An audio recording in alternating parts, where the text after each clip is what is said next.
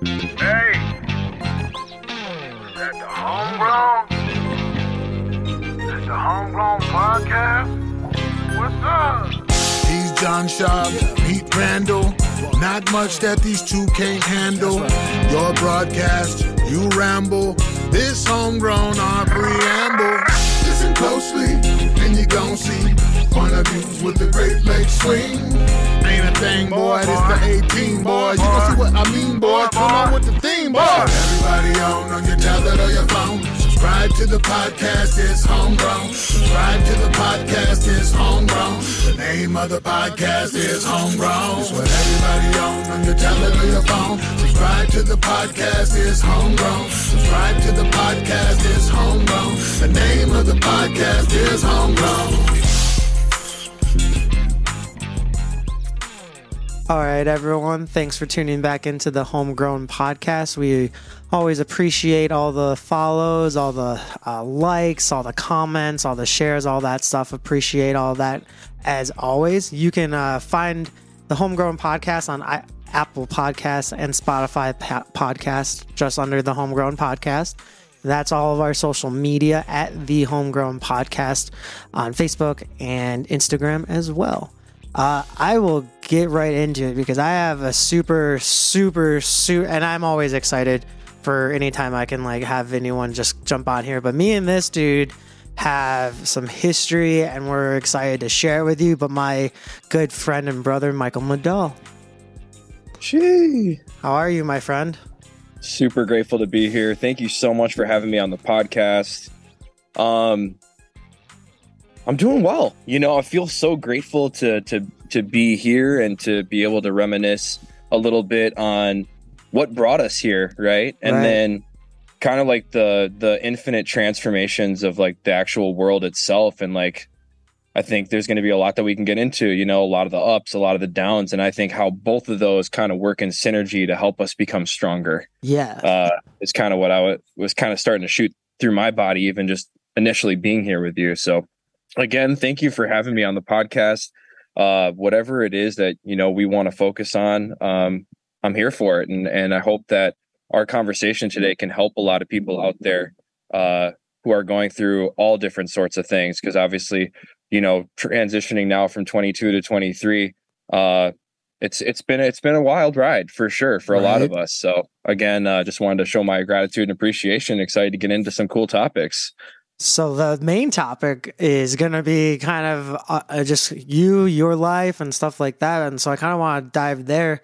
Let's just start at the beginning. Where, like, what year were you born? Where were you born? All that good stuff. Appreciate you, brother. Yeah. So March 19th, 1992, born at Meriter Hospital in Madison, Wisconsin. You know, just extremely humble beginnings. I was born to my mother, Karen Medall, and my father, Stephen Medall. I'm the first of two boys. My brother was born 2.5 years after me, Nick. And, you know, super humble beginnings. My mom's from Sweden. My dad's originally from Los Angeles, California. The whole thing with us growing up was, you know, pretty powerful, you know, getting to experience those two cultural differences that kind of synergize into one really cool thing.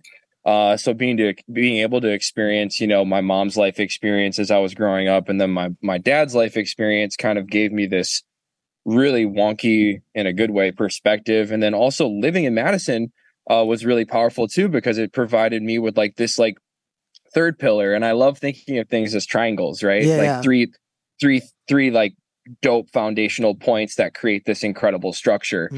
And I really strongly even believe that a lot of like the childhood part of who I am has contributed so much to what's been really great for me in my life, which is just having those three things, you know, having to shovel snow, but then also knowing that California exists as an option. And then having the perspective of like, okay, what does the United States look like from my mom's family's perspective, and like also not being like always like Mr. America, but like understanding that like we're like the infinite perspective of what's going on. I think it just helped me expand my spirit part of me. Yeah.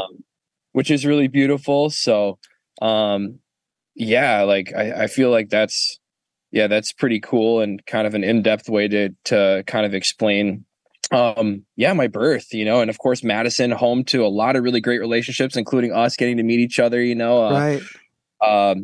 So like school for sure was kind of where it all started. Like I would say like high school was when I first started like rapping and like doing cool stuff like that. I always played in band. Cause I want to ask you about that. Where did, cause I have like two paths that I want to ask you about your upbringing. And one of that's definitely hip hop. So like, where did that start? Where did that come from? Because for anyone that's listening and people that follow you, follow me, know our relationship from afar, like it was, you know, very focused around that music side. So where did that love of hip hop come from, you know, a kid in Wisconsin?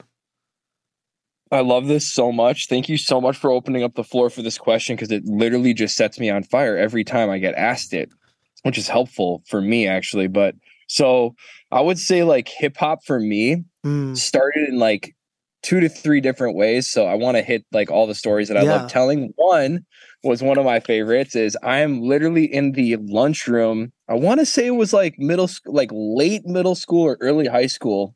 And you were at, where were you going to school then? It was so Monona Grove High School. Right? And then prior to that, I was at Winnequah, which was my like, my school prior to that. Cool. But I had a friend named Radion Trey Hammonds. We call him, we of course called him Trey for short.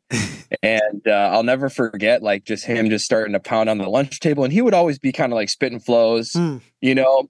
And I just remember like being like so captured by like the movement of just like the hands like creating the beat and then them rapping. And then of course like he'd be like, yo Mike, you know, jump in, let me hear what you got, you know. And like I think that was like the first time I was like really like welcomed into hip hop, I guess. So I like telling that story because it's like, it's the first time that I was ever like given that hand of like somebody reaching out and saying, hey, why don't you try this? Right. Like you're a fucking white dude from, you know what I mean? Yeah, like, which is so cool. You know, and I love that hip hop can transcend that. Yes. Right. And like, I think the dopest part of it as like a Caucasian like rapper is like understanding that like my place in hip hop is so fucking fragile and it's so like it needs to be appreciated, you know. That's an interesting perspective. Like, yeah, so like for me, like I'm kind of jumping ahead and I'll jump back again. You're good. But, like, yeah, we're good, dude. No, yeah. Yeah, like I really wanted to share that part. Yeah. Right? It's like I never like ever took that for granted. Like I felt like so honored to like be welcomed into a predominantly African American genre of music. Yeah. In that way. And like thank you to the pioneers who also made that possible for somebody like myself to like step into that arena and find success. But like for me, like a lot of the success was just synergy with other artists or like working together and like being a part of a community. And I think that's what I really fell in love with about hip hop, really, was like, and like really looking back at it with so much gratitude of like, I had the personality or that energy that was able to transcend into the acceptability. Yeah. Because it doesn't always happen that way. No. Yeah. Know? No, for facts. Right. And like you could, cause you could go into a show and you could have all the best intentions. And like, since I've known you, dude, like you've always had an appreciation for not just like the art and the culture of hip hop, but just like history of it. Right. Like, you know, who you like, you know, your sounds, and you know, all of that. But like at the end of the day, and you and I probably know this a lot more than maybe just like average listeners to the genre, is like, it doesn't matter what you are, right? If you have talent and you can do it in a respectable way and understand, like you said, your role and your fit into the genre of the music, like it's talent that will do that and transcend that. And it's like, you've had that, you know, that both balance really well, you know, the honor of it, but also, dude, like just the goddamn skill set of it. You know what I mean? Like you can get down. That. That's crazy though, that like, it was like that early on, that first introduction, right? Like in the lunchroom. That's so cool, because I think sometimes people think it's like always this like big moment, but it could be something as simple as like, yo, hey, you're right. Like this beat sounds cool. Like, what if I do this? Right. No, that's a really beautiful perspective. And like, I appreciate your outlook on it too, you know? And like another thing that I thought was going to be really important to like mention too is the part of like getting into hip hop in a way that is totally by like destiny and not choice. Right. So like one thing I skipped over was like my parents, they got me into piano and guitar at a really young age. So I was like really musically faceted at a young age, even though like eventually like I was just playing off memory. I wasn't really reading music anymore, but I was like, I became, and essentially I think we become music. The greatest artists that exist, we become music. You also became music as an engineer, right? You became one with the artist and the people that you're working with, myself included. Right. So I wanted to share that was that transition from like, okay, here I'm playing guitar in the basement with Andy. You met some of these cats. Right. You remember AP? Right, and, Steve Meyer, some of those guys. And then like AP being like, yo, we all know you can rap. So fuck this. Let me rap real quick. Yeah. You know? And then it was really dope seeing the shift of our popularity as a band, right? Because, you know, we had like a pretty dope little following as like our 17-year-old band that just played cover songs and music. But it was so different when they would start ending the shows and have me jump off and spit a song. Interesting. And that's what I think was the performance transition of like, which is essentially after the Trey story. So this is good in this order. Which transcended into this way of like, whoa, this is freaking actually pretty sick that Mike's rapping is actually drawing a whole different crowd to the band. Right. So it was really beneficial to all of us. Excuse me. But then I think what happens is we all start to realize that we all had different goals too. Okay. So like mine, of course, at that moment was like, dude, this is so much fun. Like all I want to do is write raps now, you know? Right. But AP, Steve, a lot of those guys were like, yo, I just like, you know, they of course still wanted to be in bands, you know, Andy's uncle is literally like one of the OGs of like music in general. So it was like, I think there was a lot of also like pressure there for a lot of them to like, just like keep following the more linear music path. But I don't know. I just felt like sharing that story. I haven't shared, I don't think, ever on a recording. So I think moments like these are important because then we can listen to this 5, 10, 20 years later and be like, whoa, cool. Like facts. Somebody's going to learn that. You know? Right. So so you kind of get introduced to, where did you start developing like your style and stuff? Because one thing that I've always talked about with you, dude, is like, especially when anyone asks about just who I've worked with and like, when it comes to just like almost damn near like raw talent. Like you've worked at it. Like I'm not trying to take any of that away, but like you had this like it factor when it came to hip hop. Was that something you developed? Was that just kind of there off the jump because you already been musically inclined up until that point? Definitely, in the humblest sense, I feel like definitely developed. It was a mixture of, I think, of like raw passion. I think even more than talent sometimes. Okay. But I always had a way with a rhythm, you know? Right. That's always been one of my strong suits is I always could feel a rhythm. Okay. And I know Drake said this in an interview as well, where he felt like he could feel the openings in a beat. Right. It felt like he was meant to be in there. I feel like I also have that gift where when I hear a song, I hit it funky. Even Shao used to say that. He'd like, you do. Damn. Yeah. You know what I'm saying? He'd be like, wait, I didn't even hear it like that. But now, as I'm practicing and recording, I start realizing there are so many ways. Or like Russ says, you know, one of his hacks is like, follow the hi-hat, right? For me, I'm never thinking any of that. I'm thinking how, like, I'm just kind of like surrendering my whole spirit in that moment to the beat. Yeah. Which is what I loved about a lot of the most emotional hip hop artists of all time. I think probably the number one for me would be Tupac. And, and in terms of like his ability to read a beat and like Dear Mama.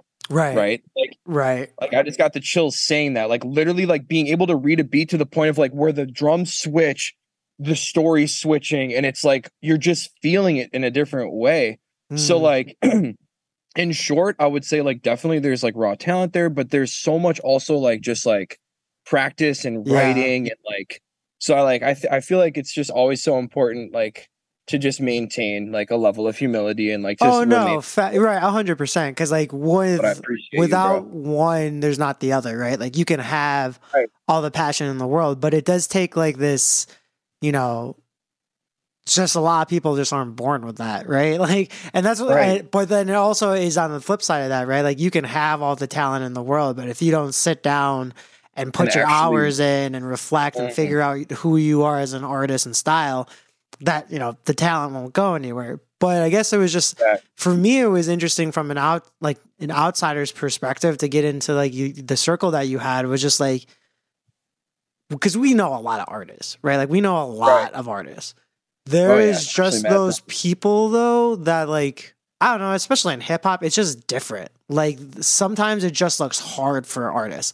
Great artist, right? Like, I know what you mean. Yeah. Do you know what I mean? Like, right. Because like, you can be dropped off, dude. And I've seen it. Like, we've gone all over this country to like different spots, and I've been able to see you adapt to different, like, West Coast style, East Coast style, quick, slow, lethargic, battle. You know, all these different like. Right. But like, so, but was that something that just kind of came more natural at that point? Do you think? Yeah, because we'll drop some people off and they'll just stay in the same style, but you can like, yeah, you know, I feel like that's always been something that I really strive for. I'll put it that way. Yeah, it's like I've always really strived to be like so multidimensional that you almost like you're like stoked to like see what's gonna come next. Right. Okay. And then I also like in the most like dope sense, like I gotta shout like people like you, DJ Pain One, Decap, people who like came into my life at a certain time and really challenged me and were like, yo. Try this because obviously like you're you and I'm me, so like how can we synergize and how can we like break the mold with certain things? So that was really dope too, or just having the influence of like the fan base, which is kind of interesting. I wanted to touch on that in this podcast because I'm pretty sure our squad definitely coined that before a lot of the rappers started saying that. Dude, you're not lying, man. You have like the cups, man. I know. I wonder, I don't know if there's any like way to, but I had that vision last night. Dude, I was like, you're not staying up late, like thinking about like things we could talk about. And like, literally, I'm pretty sure in that OG interview with Shao, like our squad was probably the first person to ever say that. But more importantly, I love that part of our whole thing that we all did together at that time was we actually totally like broke the matrix of like how like, everybody was so focused on clout and fans where we were just like this tribe, like people always wanted to be at the parties and wanted to be around us because we weren't like on some sort of like fucking like high horse shit. We were like, yo, like how can we like make this modern era family like even more cohesive and like welcoming for people? And I think that part of it is the magic that we can actually bottle up and now take to everything, whether it's this podcast or like other brands that we start or collections or projects. And it's that it's something that can't even really be learned or taught. It's like this mystical thing that some people get and some people don't, like empathy, right? Some people get it. Some people will never have it. And it's not even their fault. I just think it's like I don't know what it is, but no, that's interesting. I just feel like that concept is so dope. And like, you obviously have it, bro, too. So it's like, it's so cool to share this on this podcast. It's like, okay, like that ideology, I feel like is what like, is like the nourishment for that mustard seed, which is the big dream, right? We all have one. Right. You know? Facts. So, whew, beautiful stuff. So after you're developing, you find, you know, your rhythm, you see kind of like this new path being formulated in front of you with hip hop. I kind of want to talk about that. Your first major project that at least came across like my earbuds and everything was Live and Direct. Right. Those, that EP that you released, how did that, cause that seems where like it took off. Like I saw like you perform this all over Madison, all over the state, right? Like all over the region, and people just like knew it. Like it was for me, like as just like a fan of music, right? Like it was my first experience being like, oh dude, this dude just put this out. Not just put this out, like that downplays the entire process, but like you put this piece of work out and like people got down to it, man. What was that like? Or what was that shift like, I guess? Did you know it recording or? You know, I had moments where I definitely felt, I mean, on every song, there were moments that I felt like, wow, like this is something that we could all get down to, you know, but it's always, I think, a really pleasant surprise. Like when you show up and you're like, holy shit, like they actually are really vibing to the point where they know the music or they know, you know, they're singing it back to you. Right. I think especially Live and Direct, the song. Yeah. Will go down in history, at least up to this point, as one of my favorite hooks to sing along to, okay. You know?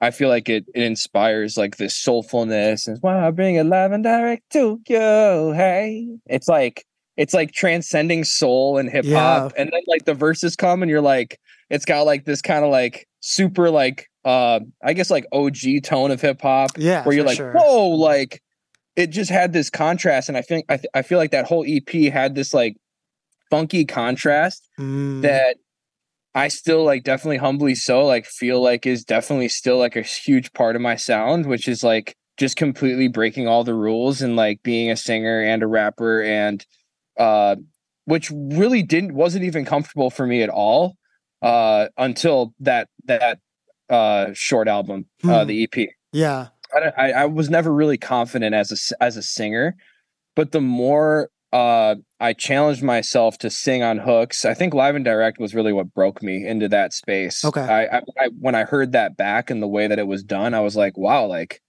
and of course my dad, you've met him a million times. Like he's huge on the singing part. Yeah. Right. And I've always listened to him. He's the guy, you know, beautiful guy singing to me as a baby, you know, so singing's always been a part of my consciousness. So like, I feel like the singing element was really just awake in that moment. It came to life and it made sense to me at that point as something that I really wanted to incorporate into my voice as an instrument, because you know you can only take rapping so far, you know, and I feel like that's why a lot of artists who are willing to challenge themselves or who have, you know, the ability to utilize their voice as an instrument in that way, they're also reaching a wider audience, because you know, even myself as a listener of music, right? Dude, I love me a nice little like singing hook. Yeah, you know, I love just like getting down to something like that. And like, of course, there's my moments where I'm like, I just need Wu-Tang right now. Yeah. And I just need like the hardest Method Man verse, like to just smack my eardrums. So it's cool. You know, it's like kind of edifying, right? Like now let's blow the bubble up even outside of music, right? Yeah. And let's look at it this way. It's just edifying that we all actually have a dope purpose here on this planet. And I feel like we in this society are constantly fed kind of like this poisonous thought process of like, we don't fit, or we're not enough, or we're not good enough. And I feel like a lot of my life purpose here on this planet is to just share that whenever I have the opportunity to, because I know that's something like you and I have had deep chats about too. And like with what you're doing with Homegrown, it's doing the same thing. It's providing a platform for messages like this to get across. Right. And I think sometimes in life, what happens is, I'm going to speak from my own experience just because I've learned that that's really important to do, to take ownership of experiences in this way. So one thing for me that was a big challenge, right, was I had this thought process like I had to be, and then I had to insert something there. I had to be a rapper. So then I would just focus on being a rapper, but then other things would kind of like start to fizzle away, or like I need to be this, I need to be that. And I think when things really started to shift in the highest vibration for me is when I actually just stopped the sentence at B. Right. I just need to be. Right. Whatever that is. Because it shifts. Sometimes I need to just shift gears and just be a good friend. Right. And I sucked at that for a while because I was so fucking, you know, I was struggling with a lot of things, you know, and not just with focus, but, you know, I had other issues too, which I'm happy. I am happy to share in this podcast because I think it's important. And I think it's important for people to know that things aren't perfect. And that a lot of my struggles is what is going to make me stronger. What's going to make you stronger if you're out there listening and you have something that you're struggling with right now. I just hope that you don't give up, because those were the times that were really difficult for me were those times where I just, and I feel like it became clear over time, you know, I realized, wow, like there's just, yeah, there just had to be a shift. So no, yeah. And you've always been like very reflective in that way. Right. And I think that has been, I don't know, again, from afar, you know, has been something that I've seen super develop is like, you're bringing that you're, you know, just being who you are. Cause I mean, I feel like I saw that with you, right? Like I've seen you wear so many hats and like have to like, you know, be a skateboarder, right? And then you're a skateboarder, and then okay, now you're making a beat, so now you're just, you know. And I could see it was really stressful on you, and that like you are a person that really can't just, like you said, you can't. You'll just be. You can just be. It's better if you are just you versus trying to like necessarily have to fit into this like whatever square it may be at that time. You know what I mean? Right. What do you, now that like you kind of opened it, I have to follow this up. What do you find was like your hardest time recently here, or like that you talked about, like the struggles that you had been going through? I think the most important thing to mention on this podcast, and just to strengthen my own journey spiritually, is I would say like my struggle with alcohol and drugs was probably my biggest downfall, and probably my biggest hindrance on me reaching a greater level of success at a faster speed. But interesting, here's where it gets better, is I don't regret it because of the fact that I don't think I would be here sharing this message on this scale had I had not had this. So I really actually am looking at it as a blessing from God's spirit, power greater than myself, right? But I have to say that portion was so difficult for me because I was still so oblivious, and I was, because I was functioning well for a while, I thought, oh, well, you know, this is just me partying and being this age. But then when I really came to realize it, and I finally had that moment of clarity, which happened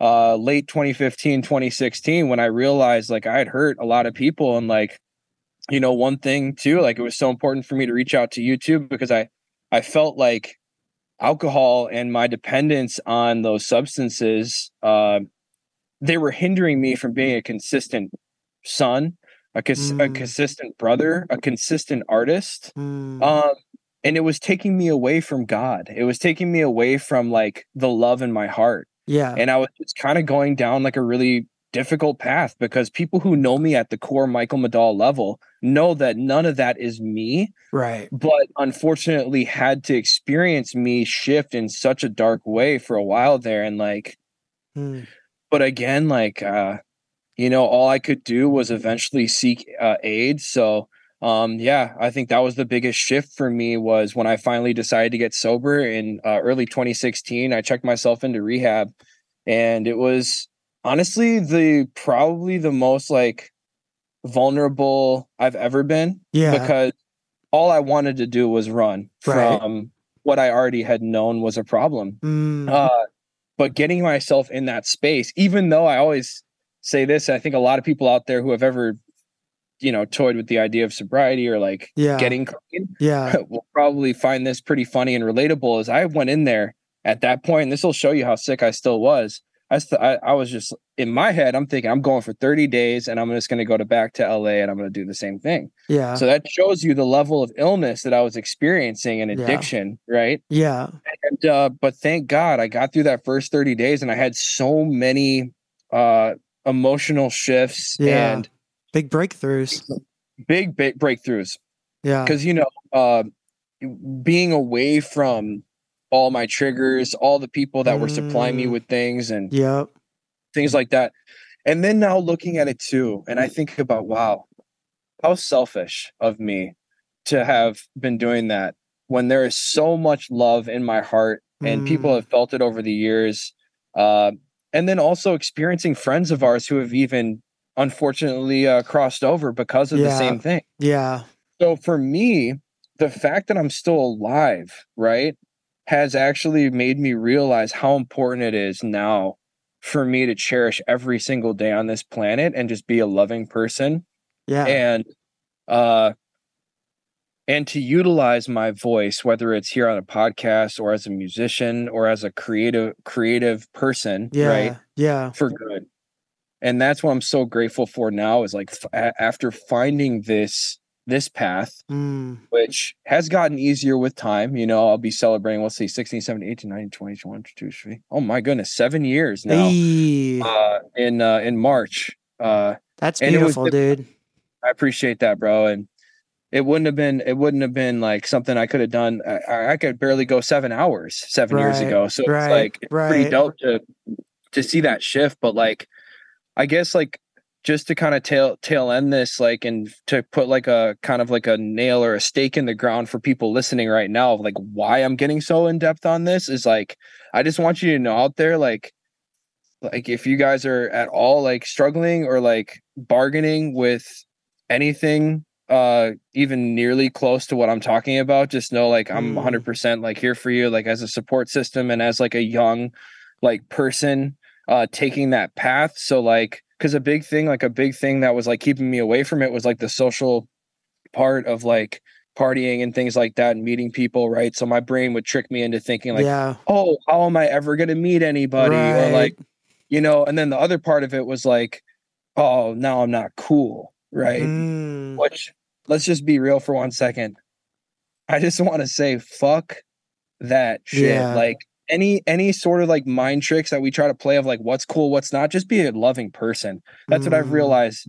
It's like cool is not something we have to try to be. Yeah, it's just cool is just cool. Well, you know it's just like, not to cut you off, but like in your position though, it's like in your position though, it's got to be different, right? Because you are a talent and are a talent, right? You still are like light years talented in this industry that like pedestalizes, like puts that on a pedestal of like sex, drugs, certain things, right? Like that's like what at the first layer of hip hop, a lot of people will see. Like obviously there's way more depth to it, but like it must have been weird to have so many of like your highest moments, bro. Like career wise, right? Be surrounded also with like, cause like, let's be honest, man, we used to part, like we, you know what I mean? So yeah, it's like, we're getting down. Yeah. Sure. So it's like, it must, because like I've dealt with my, you know, my using and stuff like that at a different time than when we met, but like, it is like you said something too, of just like, I would never take back what I have done either in that it really does, like you say, puts you in this direction of like, oh, I have to change these ways. Was there a moment, like, was there a specific moment at all that you can remember that was just like, that made you go check in, that made you start reflecting, or was it just like casual drip? Yes. No. It was, well, there was like a bunch of things leading up to it. You know, of course, like not being able to like really like get myself together for important events, like such as your wedding, which has always been something that has just, I've always, it's haunted me a little bit just because. But again, right, it's part of the journey. And like without that, without you actually like being like, hey, like you're just, you know, you helped me is what I'm trying to say. You actually helped me. Right? I got you right. And the same thing with like my roommate, right? Like at the time, you know, just being like, I'm leaving. Yeah. Yeah. Knowing that I probably needed the financial support, but like, it was like, so there were those parts of it where it was like these clues coming from the universe where I was like, whoa, like I need to like, figure this out. And I love you guys for that. So thank you. And that's why I'm sharing that is because I think a lot of the times before we get to the stage of gratitude, we're like, like what happened? Because we're still so sick. We still don't understand what's going on. Right. But I think like my biggest breakthrough moment, man, was like I overdosed like twice back to back. And like I almost died twice. And like I went to the hospital and like I had like this issue. I couldn't stand up straight. I don't know like what was happening. It was like my kidney or something was happening. And I got back to my car and like I had like a little baggie in there and like I was getting ready to like to do more. Yeah. And then that was it. Yeah. I just looked at myself in the mirror and I just started crying. I just thought this needs to end now or else I will die. And I felt like I had a very clear message from like an angelic presence, something just finally broke through to me and was like, it was basically like a life or death type of vision. It was like, what do you want? Right. Cause you're either going to be just another fucking obituary page with a couple, you know, Yeah. Not to play what I've done in my life, but it's like, damn, like even in the last 7 years, imagine the last 7 years of us not existing. It's like, no, don't do that to the world. Don't do that to ourselves. We can't do that to ourselves. Right. So that was pretty much it, man. And, you know, it was like all the things that you just wish never to happen just happen in a row, you know, and sometimes that's what needs to happen. Besides, at the end of the day, like, I'm just grateful that I didn't die, you know, and facts. And then now it's like, it just adds so much more life experience to everything that I do, whether it's with Wave Gods or if it's with music or if it's just being a good person, a good friend. Right. Yeah. I just have more to pull from now from a spiritual space to say like, oh, you're struggling with that. Right. Now it's not coming from a place of where I'm also taking a shot of whiskey, trying to give somebody advice about alcohol, you know? No, it's like, oh, really? And I'm saying, you know, it's like, there's no credibility there. Right. So well, first off, thank you for sharing all that. Cause I think like that's a huge, that vulnerability, that understanding of like where people are in their process is like a huge, it's helpful, right? Like it's helpful to know that someone's going through maybe a similar experience and can, you know, find that universality of like life, right? Like we come from two different walks of life, but we can experience very similar things in that of loneliness, right? Which leads to depression, which can lead to usage, which leads, you know, to all of this. So I appreciate you for talking about that. How do you... in this like new mindset of like clean sobriety and this wellness being, because I don't know if I even told you this, bro. Like I'm back in school, so I'm getting my master's in clinical mental health counseling. And so like, not to say that in a bragging standpoint, but to say it on a standpoint of like, the fact that you're like this clean now, right?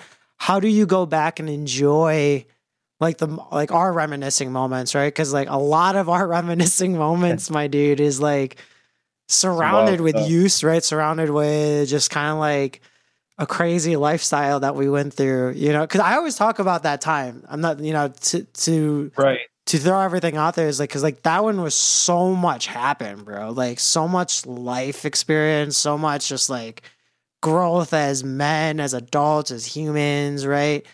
But some of it was wrapped up in bullshit and craziness, which... But how do you reflect that in a healthy way now, I guess, that you are sober in this new life? Yeah. So for me, like what I'm focusing on is like this is just the tip of the iceberg. Yeah. Like I go back and I smile on it, but I don't stay there. Yeah. This ain't anywhere near close to finished. Right. And for anybody out there listening, just wait on it. Just insane. Like seeing what's been able to surface with this level of focus. It's like, whoa. I look back and like I celebrate the good parts of it. Yeah. But then I'm like, I can't stay there. Right. I can't stay there for too long. Right. Because then what happens is I'm losing track of the present moment. And that's all that exists anyway. Right. So if I'm not here for it, then it's like, yeah, like I think it's important to celebrate it, but not ruminate in it. You know? Right. And then that's great. Like, so we can celebrate the best parts of it. Take that with us now and let's propel this beautiful spaceship forward in all the aspects that we're creating, whether it's with you getting your master's degree or me building this healing project for humanity or another album or another song or landing a trick, right? It's like, it's all one. I love that. Energy is everything for sure. I just feel it. What do you find was like your, not, I'm just kind of up until this point, I guess, like your greatest moment as an artist, because I want to switch gears here a little bit, but I just wanted to ask that one too, because like you've had so many cool moments, bro. Like, love you, bro. Was there any 1, 2, or 3 that just like instantaneously when you do take that time to reflect? Yeah, in terms of moments leading up to now. Yeah.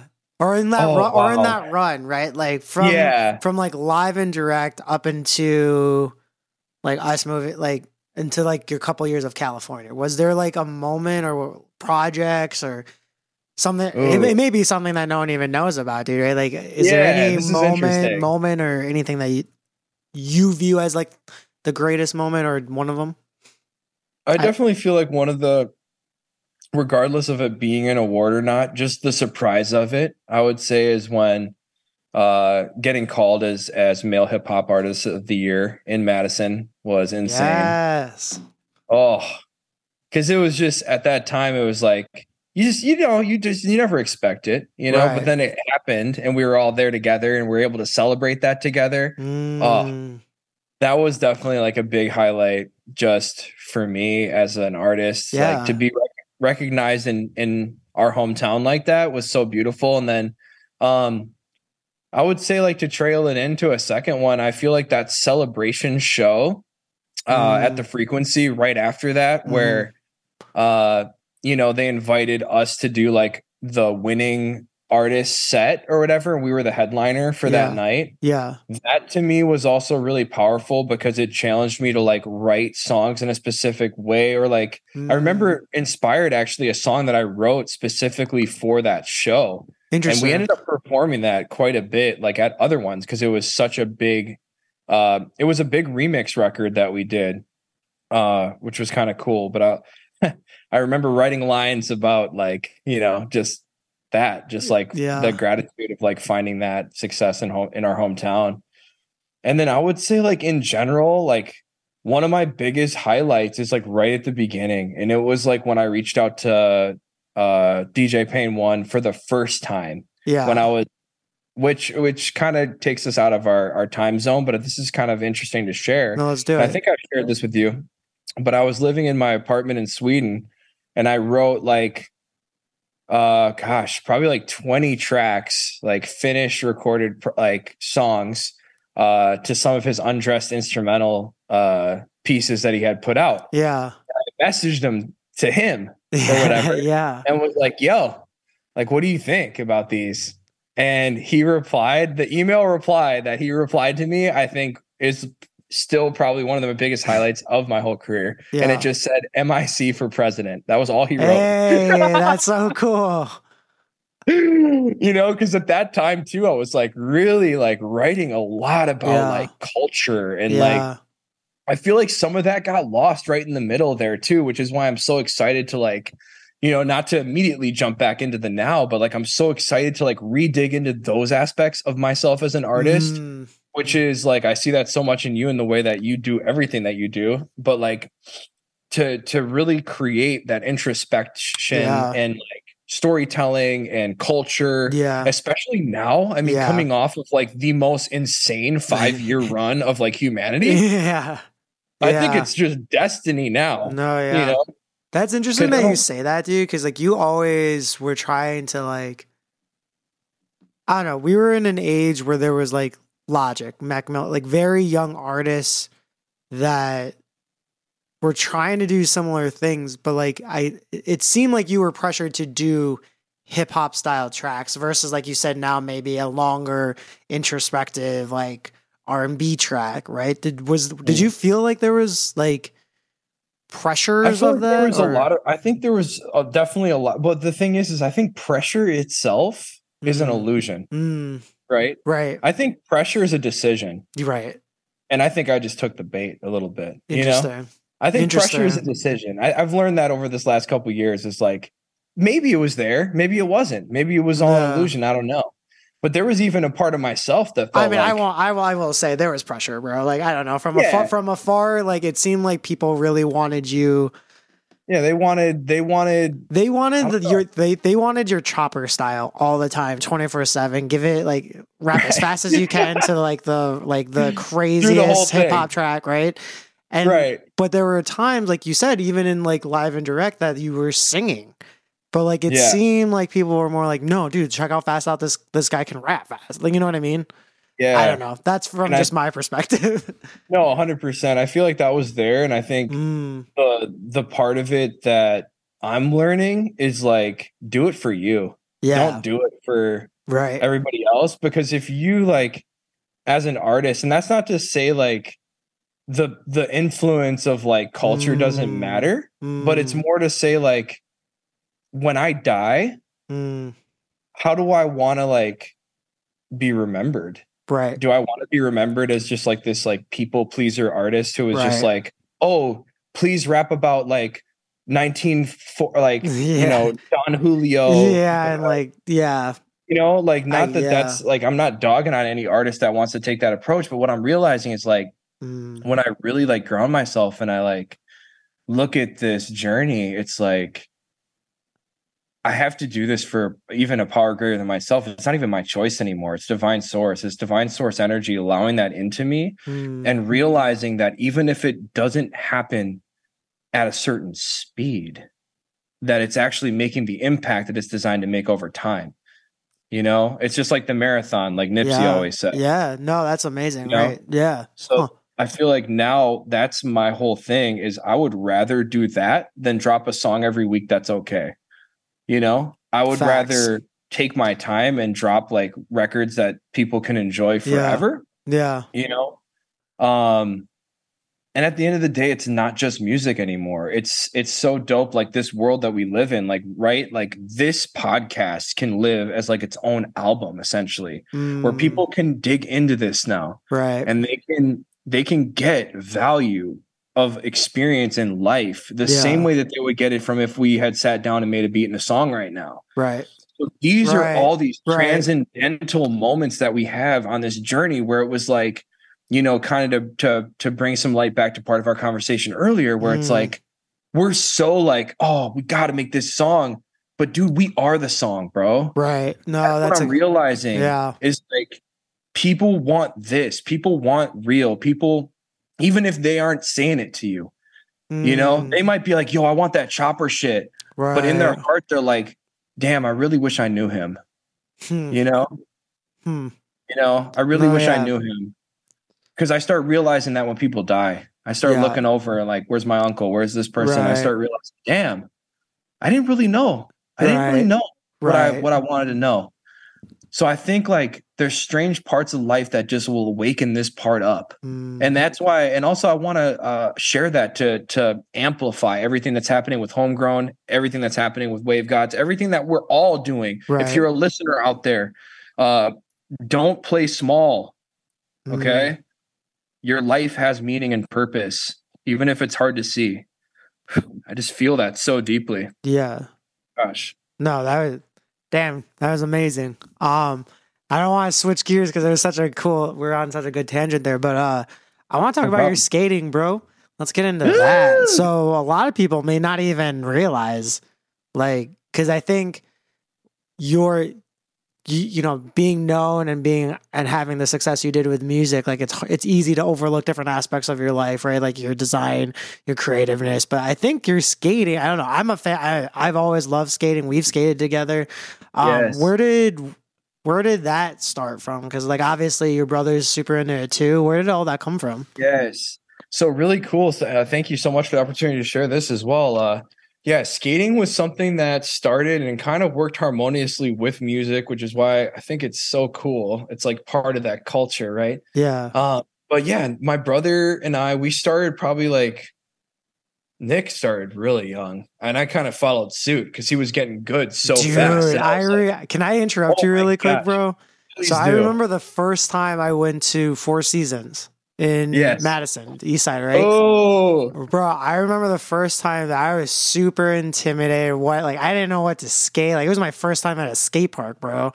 And I'm pretty sure I don't think I've ever talked to Nicky about this, but he like just invited me. He was like, "Dude, you want to skate? Like, do you know? Remember how there'd be a gap into like the flat of the half pipe out there?" Yes, that was gap. And it was before that, was that so they put the stairs in there. It was just like still a gap. It was just the gap. Yeah. So he was skating that once, and it was like pretty dead. But my friends and I showed up. We're all like first timer nerds, didn't know what to do, and you're just like, "Yo, you want to like, what can you do? Like, let's just see it." And like, I just remember it being like, "Oh shit, like we can come from our farm towns and come skate in the city." Because no, so it was like, it's interesting that you say that. So I just wanted to mention that. I love that. No, I'm excited for him to hear the podcast so he can hear about that too. Because, yeah, you know, he's a dope human. Y'all just had style though. Where did that like? How did you? Did it just like your brother kind of grew so quick, bro. Or like?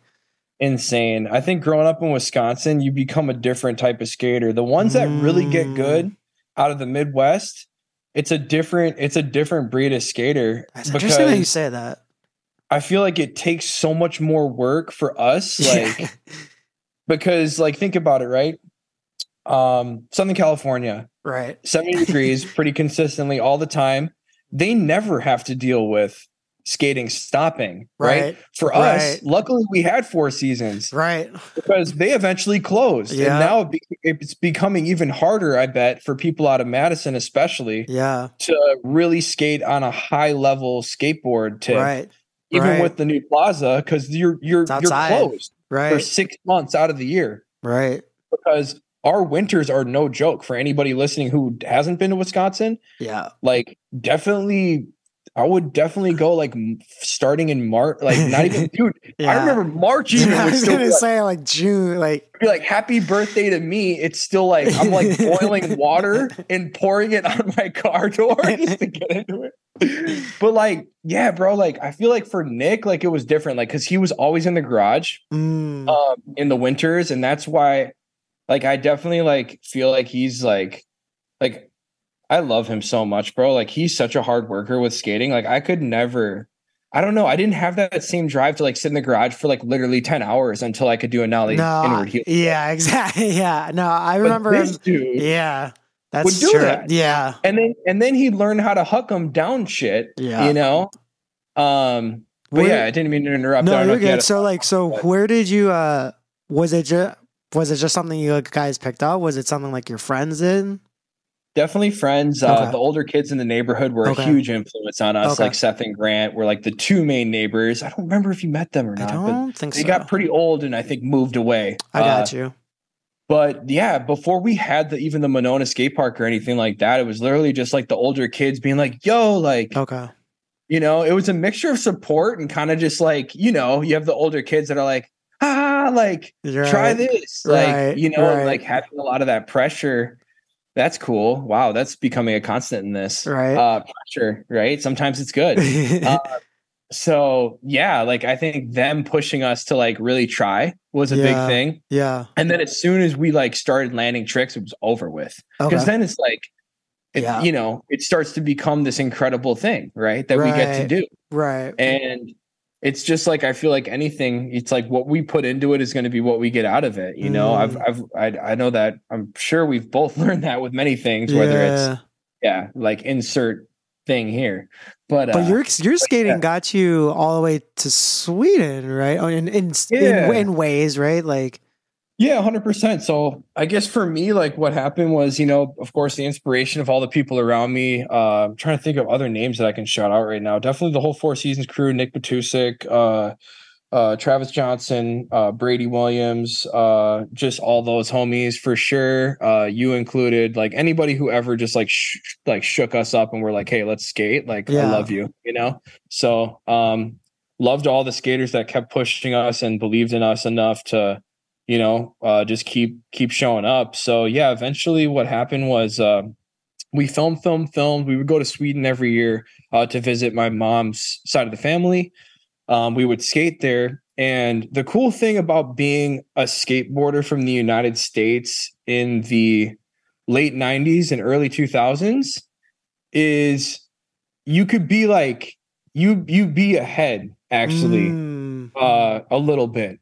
Because the culture was catching up to itself, right? So like United States, I would say it gave you like a little bit of a buffer of time in Europe because we have such a big country, right? Where like Sweden, the whole country is the same amount of people that are in the state of Wisconsin. Right. You know? Yeah, exactly. So it's a little different. Yeah. So like, so it was cool is we would go out there and it would be like, we were like exceptionally better. Right. Than most of the people. So it would draw crowds. Gotcha. At ages of kids. Yeah. Nick and I would pull up to the small parks and like families would be coming out of their apartment. You would just kill it. Like, okay. That's crazy. So that's how the buzz started. It was really way more in Europe than here because we would do all of our training here. And we were like still, I would say like in our in our age group, we were still crushing it. Like Nick was like, yeah, y'all, he was able to win contests, and shit like that, which is dope. But you take that amount of skill and you bring that to a country that's still developing the sport. Yeah. Insane. Yeah. So that interesting. And that's cool. Cause I don't think you've heard it that way yet. No, which is cool. No, I had never heard of this. Yeah. From this style of it. Hmm. So that happened in our younger years. And then fast forward, those trips keep happening. We start getting tapped into the skate community. Good friend of ours owns a shop out there called Royal. I eventually started riding for them. And then through them, I was riding for Adidas. And then, like a good friend of mine who I'd met on those trips to Sweden was like, yo, like I'm starting this company. Like I want to turn you and Nick pro. And it was a no-brainer. I was like freshman in college and not really doing college things anyway. Right. At that same time, dude, I was in ultra turn-up mode. So my dad even was like, I love it. He was like, he's like, Michael, I'd rather you have no grades than bad grades. So my dad actually was super supportive. And he was like, because, he's a professor at the same school I was going to at METC. And he was like, you know what? Like, I think this is really good for you, focus on this right now because skating is it's a pretty intense career and it's usually really short. Super short. Thing. Yeah. Unless you're literally like Nyjah and you're ice bath and you're willing to go through like 10 this dude sometimes is in surgery twice a year. I just don't think that's for me. Like that amount of physical, trauma. Yeah. And that's kind of where it began and ended. I dropped a couple really cool little parts with elk. And then it just got to a point where it was just like, I kind of just hit a ceiling of like where I felt comfortable. And especially with injuries, having like the super intense elbow surgery, coming back and like always having to deal with doctors being like, yo, like, you right. fall like that one more time, you're not going to be, I didn't let it get to me to the point. Like I still obviously love skate. I still shred today, but like, I love that I get to do it for the culture now. And it's not like a thing that's and at some point too, right? Like, especially being a professional, like there's the next, like, what's your next thing? Right. Exactly. And if you can't be like the most extreme technical, like Paul Rodriguez, P-Rod style, the only other option is like that Chris Cole Nyjah style. And you're not doing that for very long. And they're not going to do it for very long. They know that, right? Like that's why they capitalize on so much shit when they do it, right? That's crazy, dude. I'd never realized that. That's kind of how that took form. Yeah. Yup. That's crazy. Because y'all were killing. I remember. Crazy. I can't remember. Fuck. What? Would Nick have had a part from like Focus skateboards at any point? Dude, I know exactly what you're thinking of. It was the alumni videos. That's what it was. Okay. Yes. I could not for the life of me remember if it was Focus or alumni, but I just remember they were playing good memory, his part or something. I don't know. You might have seen it together. Remember that one at the Majestic? Yes, that's what it was. Yeah. Yes. Okay. Cause like that's I remember that and I was like, damn, yeah, he was. Y'all were killing it though, because I remember just like getting introduced into Four Seasons, like again because I grew up like half an hour away from there, so like it was very outside trying to like get into this like world. But man, I remember y'all killing Four Seasons, just like stomping it. Good, that was thank you by the way for saying that. First of all, second of all. We were so fortunate to have that as that home stomping ground, because that was like cool. That's damn near just back in your backyard almost, right? Right there, I remember we would just drift over there in the winters when I had like the old 93 or the 98. Yeah, I'd be hitting switches. No, I'm kidding. I'd be hitting that e-brake for sure. But yeah, you could get there. I think from the Medall OG house in Monona there, it would probably only take us about 10-15 minutes to get to the park. Yeah. No, that's for us. As long as I didn't have like a ton of homework as a kid, like I was just like so like focused on getting over there. Really, I was like, whoa, like let's just get over there. And I think I think that's really dope. And like, I'm glad that we're sharing all this on this podcast, because it's like another message for everybody listening of like, the don't give up piece is big. And then also like the consistency part is big. Yeah. And I know in my heart, like anything that we're willing to give a consistent amount of time and energy to and love in an authentic way will literally like bust through ceilings, you know, and it'll be insane. So I just felt like that was supposed to be shared. No, yeah, no facts, man. Like it is like, it's, yeah, it shows like how, even if like we never get rich and famous off of any of this, it is like the idea of like life continues to happen. And like, no matter your ups and downs, I always like to call it like valleys and peaks, right? We always have valleys. We always have peaks, but we just need to consistently try and be there and do the best to our ability, you know, and that's the consistency of it. Is like life will continue to spin. And so it's about what can you do to consistently try and put your best foot forward in whatever endeavor it is. If it's people listening, driving to traffic and getting to work on time, if it's us in our creative endeavors or, you know, whatever, in that sense. So no, I feel that for sure. I want to kind of fast forward here now into what you're doing now in this new brand that you've created, this juggernaut damn near at this point of Wave Gods. Where did this was a different one, man. Like I remember when all this launched and I was like, what is he doing now? What is all that? Like, so where did this come from? Really, man? Powerful. So I was living in Oceanside. I was about a year sober and creative director, you know, like I was, you know, always creative, always doing things. You know, I was just coming off like a bunch of cool graphic design projects that I was doing. And to be honest, I lit a candle at my kitchen and I just asked Spirit to just reveal something to me. And because I was really looking for a new direction to go. Yeah.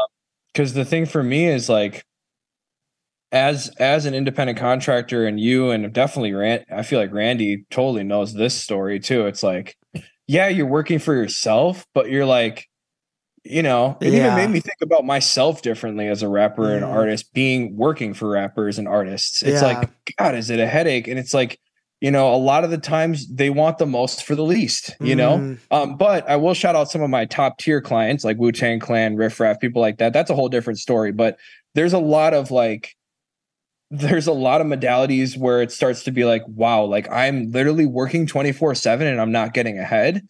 And I think a lot of people listening even may relate to this in their own careers. So the big thing for me was like, okay, how can I like take all this passion that I have for creativity and healing and like being in this like really like aligned space that I was becoming like more comfortable in. Yeah.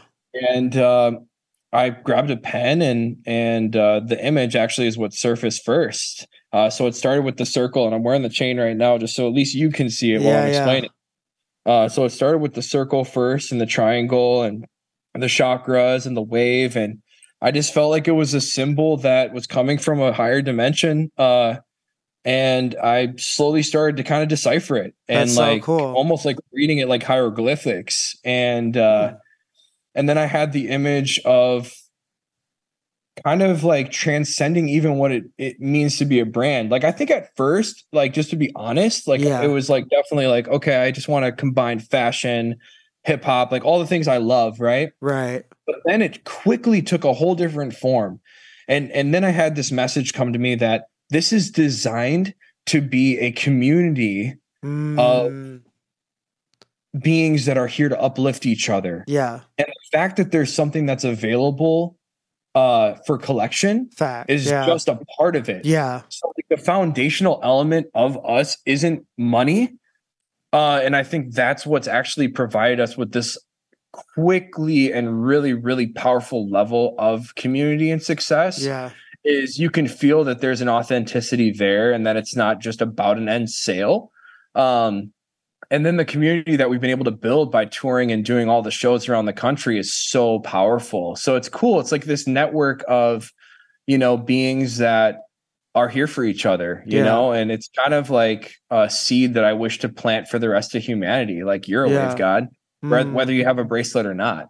you know, or she's a wave goddess, you know, it's kind of like just an empowerment project is kind of how I look at it, and a healing project of like, how can we continue to plant seeds of connectivity and then also have, being that we do live in a linear world as well. I'm really good at being nonlinear. So this is my challenge also to myself of like finding that middle space. So that's what helps is like having our handcrafted, like gridded out sacred circles and break, like all the different items that you can collect.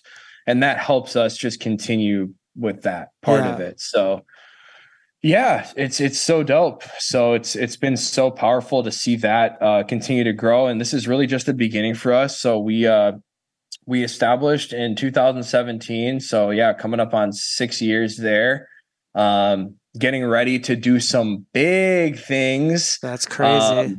So I have definitely some big announcements coming. If you guys are not already checking us out, it's at Wave Gods Official. We're going to be dropping two new events, one of which is a brand new festival. I just haven't got the clearance to announce it yet. So I will be announcing that ASAP. But yeah, it's just, it's the best. It's the dream. You know what I mean? It's like, I always tell my brother, it's like, I was always searching for a hit record, you know, and it's like, this idea comes along and it's like, that's exactly it. You know, it's like just an amazing concept with a really, really authentic purpose. Right. And I feel like that's what's doing the thing. So, well, like, it's like you said, it's also, it is like it's such a good moment to come to, like, with your experiences, right? 'Cause it takes a lot of your life, your background, but also your skill sets to make this new, brand new, amazing thing. Right.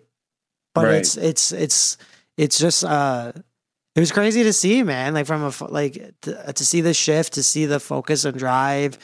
Like, I remember, like, when Katie first started following all the accounts and stuff, it was just like, it reminded me when you were like getting your grounding with hip hop, that same drive and passion that I saw in the studio, all those like super late ass nights is like, is what I see now in your new purpose and stuff. So it's like, but it takes your like mindfulness that you've always had since I've known you, but it takes your life experiences, but then your sense of community that's always been you, no matter if it's with your music, art, or whatever. You're always been big on family, big on community and togetherness. So it is like this like weird serendipitous moment of like everything that seems like, you know, you had to either experience or just already know from your background to like come to this moment.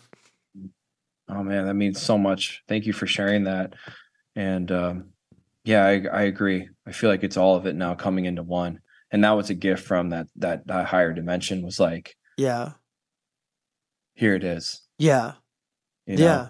Yeah. And it's another example. I don't think it would have surfaced itself at all. Right. Had I had not done the inner work. Right. 100%. Like, yeah. Right. Like, you needed to do the work on who you were, get through your, not that you're through it, but start at least the process of your own personal journey to see like this next level thing. 'Cause man, like, the growth is insane, dude. Like, it's crazy how fast you guys are growing.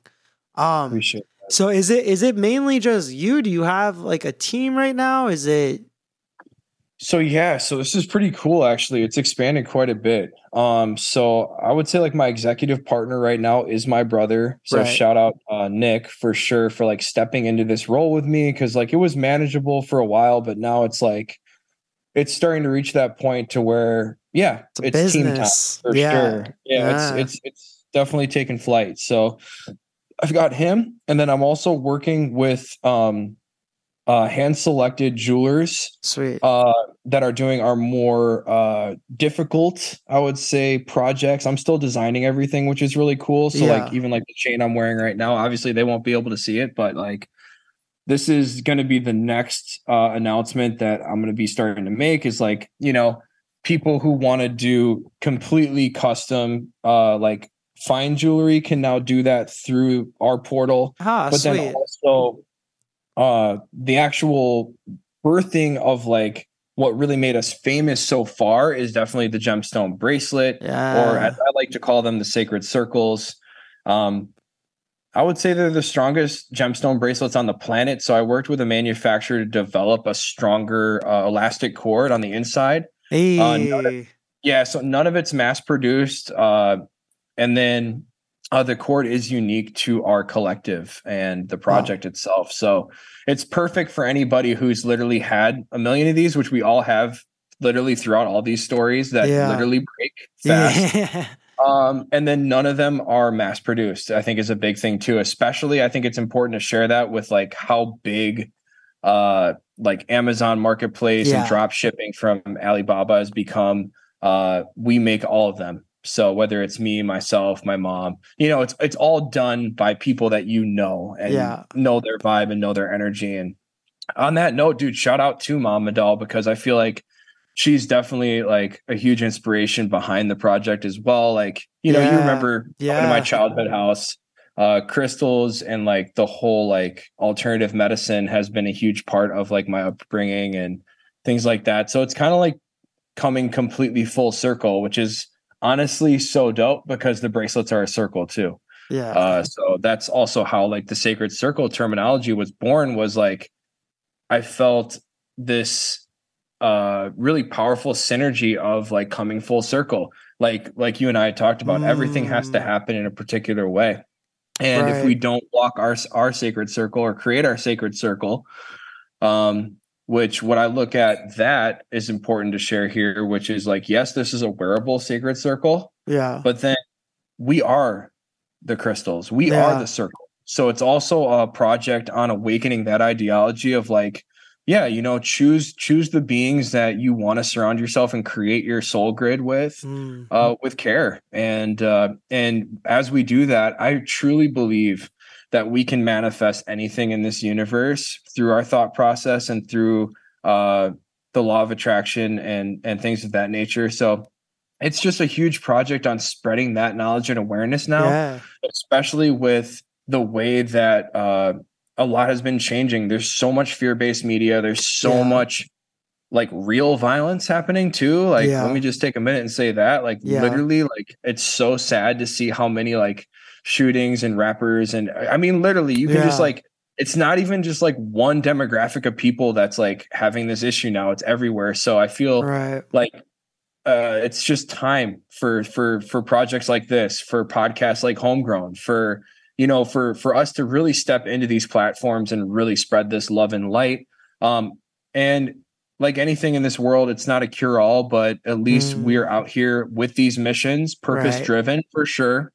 So I salute you for everything you're doing with the podcast too. You know, it's like your Wave Gods, you know, so it's cool when we can have our, you know, we find these dope seeds of love and things that we can use to change things. So yeah, no, for sure. Yeah. It's been crazy to see like the quick growth and, the thoughtfulness of your pieces, right? Like I think anyone can have a company, but you can really tell when, if let it be your company, let it be just, you know, anyone else that we admire on that level, is like you see your intention with every product. You see intention and like purpose for the thing. Like you're not just dropping a necklace for a necklace, for example, right? Like this and every, what sounds like too, every centimeter is covered with a specific reasoning of why it's in this. And like, you can tell that through you guys' pieces.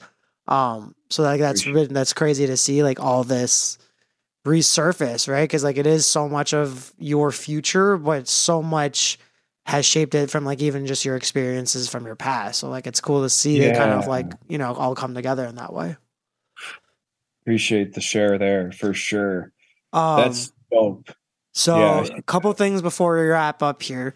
We usually have like quick hitter questions, but I want to change mine because I don't know when the next time we'll be able to talk like this is.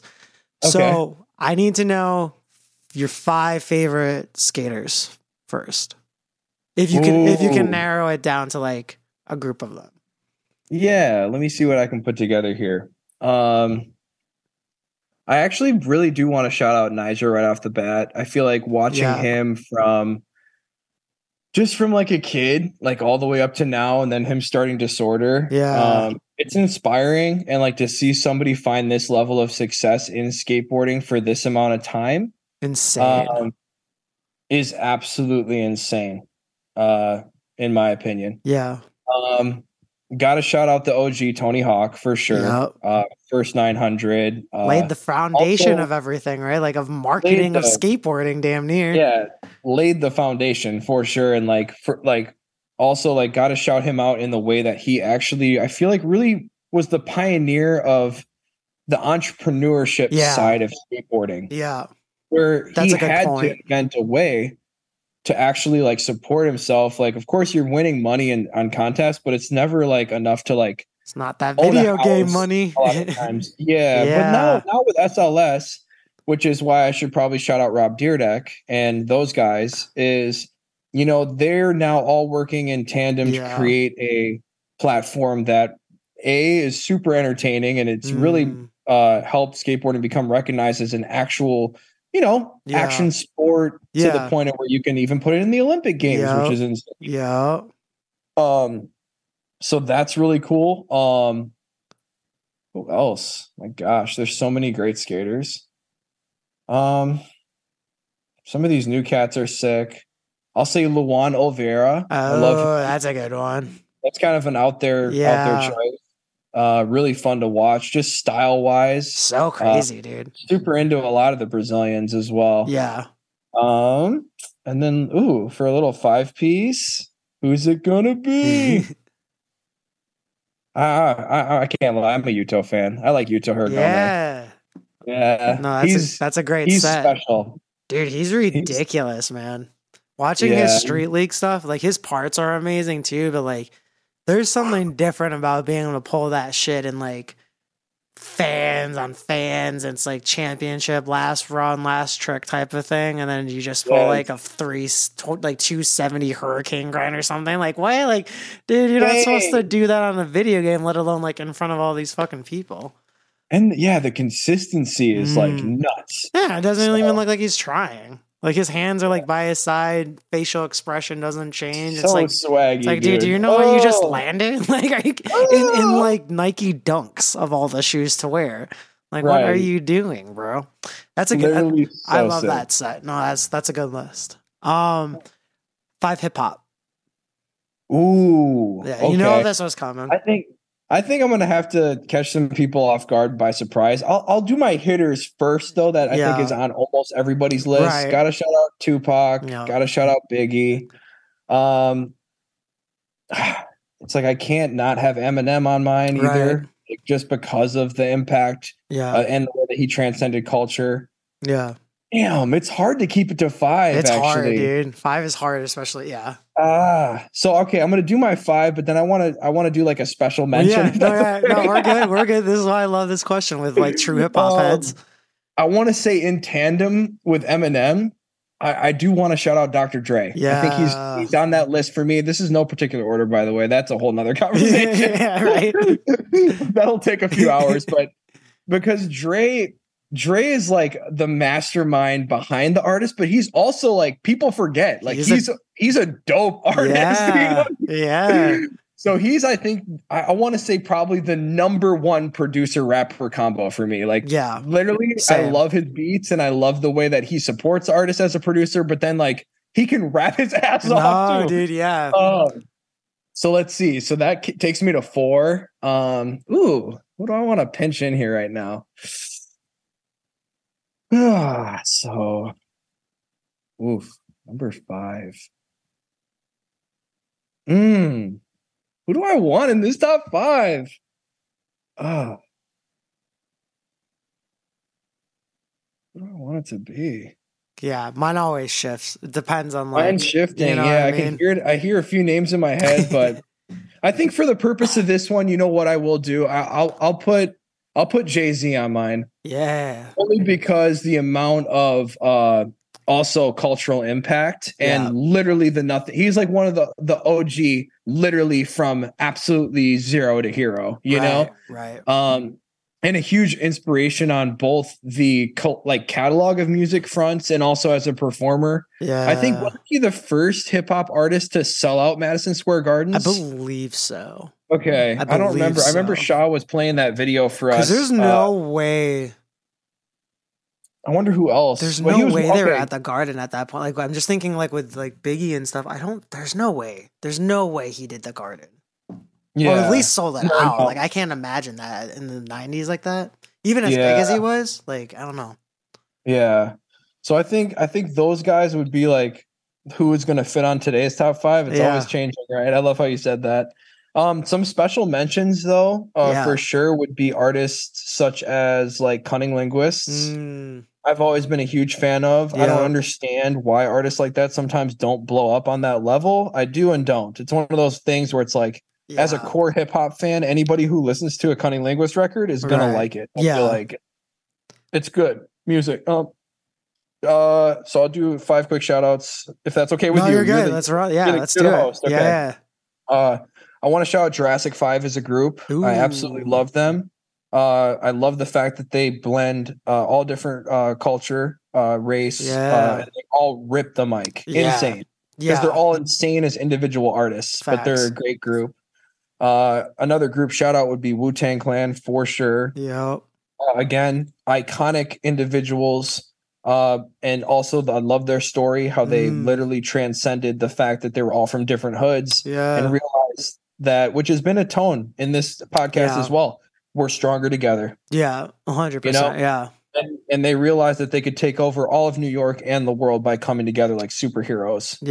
You know? So I definitely have to shout out, Wu-Tang Clan for that. In terms of like, definitely another super impactful set of artists. Definitely shout out the whole Rhyme Series collective, but I want to say Immortal Technique for sure. Ooh. I feel like he broke so many rules, and also, I mean, he's the type of dude that you only can sometimes play for certain people, but it's like that's true. The quality of like his mind and what he's looking to do with hip hop, more so than breaking it down word for word, is what I appreciate him for. Yeah. Is like, he'll say what everybody's thinking, but is afraid to say. And I love that about him. Yeah. So yeah, I think that's darn near 5 quick shout outs, but yeah, it's amazing. The level of, the level of talent, and of course you have your icons who've killed it for decades, right? And then you have artists that have also killed it for decades that just aren't recognized the same way, but gotta shout them out because they're incredible artists. Right. Was there anyone that you had worked with in your past that you hold like special into, you know, your memory? Yeah, 100%. I would say, in the spirit of being on your podcast right now, dude, I always love being in the studio with you. Always a great time. I will also say for sure DJ Pain One, 1,000%. That is one of the few producers that always was a vibe. He was always real too. He would give great feedback, and he was a solid human being. Yeah. You know, he didn't let it get to it. Like, he's so solid. Like, I love him. Yeah. Like, he's so dope. You know, it's like no matter how much success this dude gets, he's so grounded, and I love that about him. Yeah, no, yeah, that's like.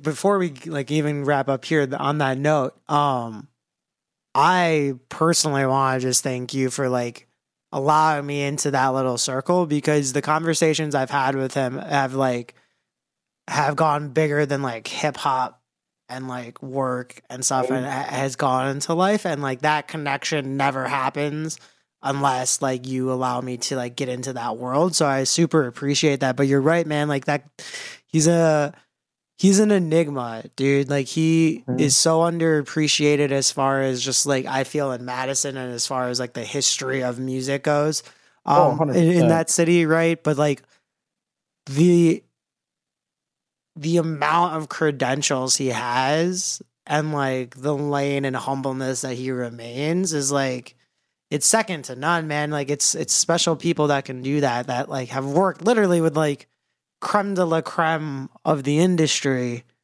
and like have found young artists as like yourselves, let it be Ted Park, like whoever these individuals that he surrounds himself with, like such a cool person to have the interactions with, like if you're lucky enough to do that, you know, because like people like put him in this lane of just producer. It's like, no, this dude's like business, like life, like dude, it's got a, like a different zone on him. Yeah, he understands all of it, and that's so important. It's crazy. I feel like he's the type of dude you could just sit down with and learn something new every time you talk to him. Right. No, yeah, very much so. Very much so. Well, dude, I want to just like super appreciate, and like I'm trying to do this more as we like when I end these podcasts is to like give flowers and credit where they are due, man. Like you have been someone that, although peaks and valleys of life, right, are someone that I've considered just like a huge influence on my life as just like a friend, a brother, but also like an understanding of what people can do once a common goal is set, right? And like once people are able to buy in and understand like, oh, you're good at this skill set, I'm good at this skill set, if we do this together we could maybe capture lightning in a bottle here quick, right? And you are the one that like gave so much power to my career in Madison, and I don't know if that ever like if I've ever like vocally said thank you or like given this spiel, because I just like all my clients, every one of them found out because of the work that we did together. You know what I mean? So it's like, I was known as, you know, one of your engineers, and that helped me gain a lot of clientele base, bro. It helped me like take confidence in my skill set, but then also shit, like it launched me into like, okay, maybe I can like really do this. And then we started doing records out of the house, and then I was able to get certain jobs that allowed me to use equipment, so we got to use the school when it was open. So it was like all that shit, man, comes, you know, directly from you, your family, the way y'all like just move around life, the way you all are so accepting, and just like you let so many, like you and your parents, your family, your brother, like you let people in, get what they need as far as like a shift of perspective, a shift of spirituality, shift of art, shift of creativeness, whatever it is, like, and then you guys allow them to go into the world and whichever they do. And that's like super special. And I've always wanted to just say like big thank you to everything that you allowed me and my career to do. Like I don't move to California unless you and I do that like 12 record album that we did, right? Like none of California and all that shit happened. So. That means so much, bro. Thank you so much for sharing that. Just knowing that I can have a positive impact on the lives of others, especially ones that I love so much, like you and the rest of the squad that's been able to interact with me and mom and dad and Nick. And it's so dope to hear that, bro. Like, just know I love you, and I want nothing but success for all of us, and happiness and good health. You know, I just want to, I want to be able to celebrate, and seeing you become a father and a husband, bro, just know how beautiful that is. I really, I look up to you in that space. It's really, really awesome. So where can everyone find you at? What's your handles? What's your website? What's all that good info? All right. For everybody out there listening, feel free to tap in with me on Instagram at Michael Medall. Check out my bro too. He's a huge help to everything going on. Great skater at Nicholas Medall, the Wave Gods Healing Project at Wave Gods Official, or easy enough, www.thewavegods.com. It's been an absolute pleasure sharing time and space with you here on the Homegrown Podcast. I absolutely adore you. Oh, I appreciate you, bro. And yeah, for all of our podcast updates, you can follow us at the Homegrown Podcast on Instagram and Facebook. We are also available for download and subscribing on Apple Podcast and Spotify Podcast. Again, if we are not on one of the platforms you all listen to, reach out, make sure we know about it so we can get on there. And we appreciate you as always. And again, thanks again for doing this, Michael. Anytime. Thanks for having me.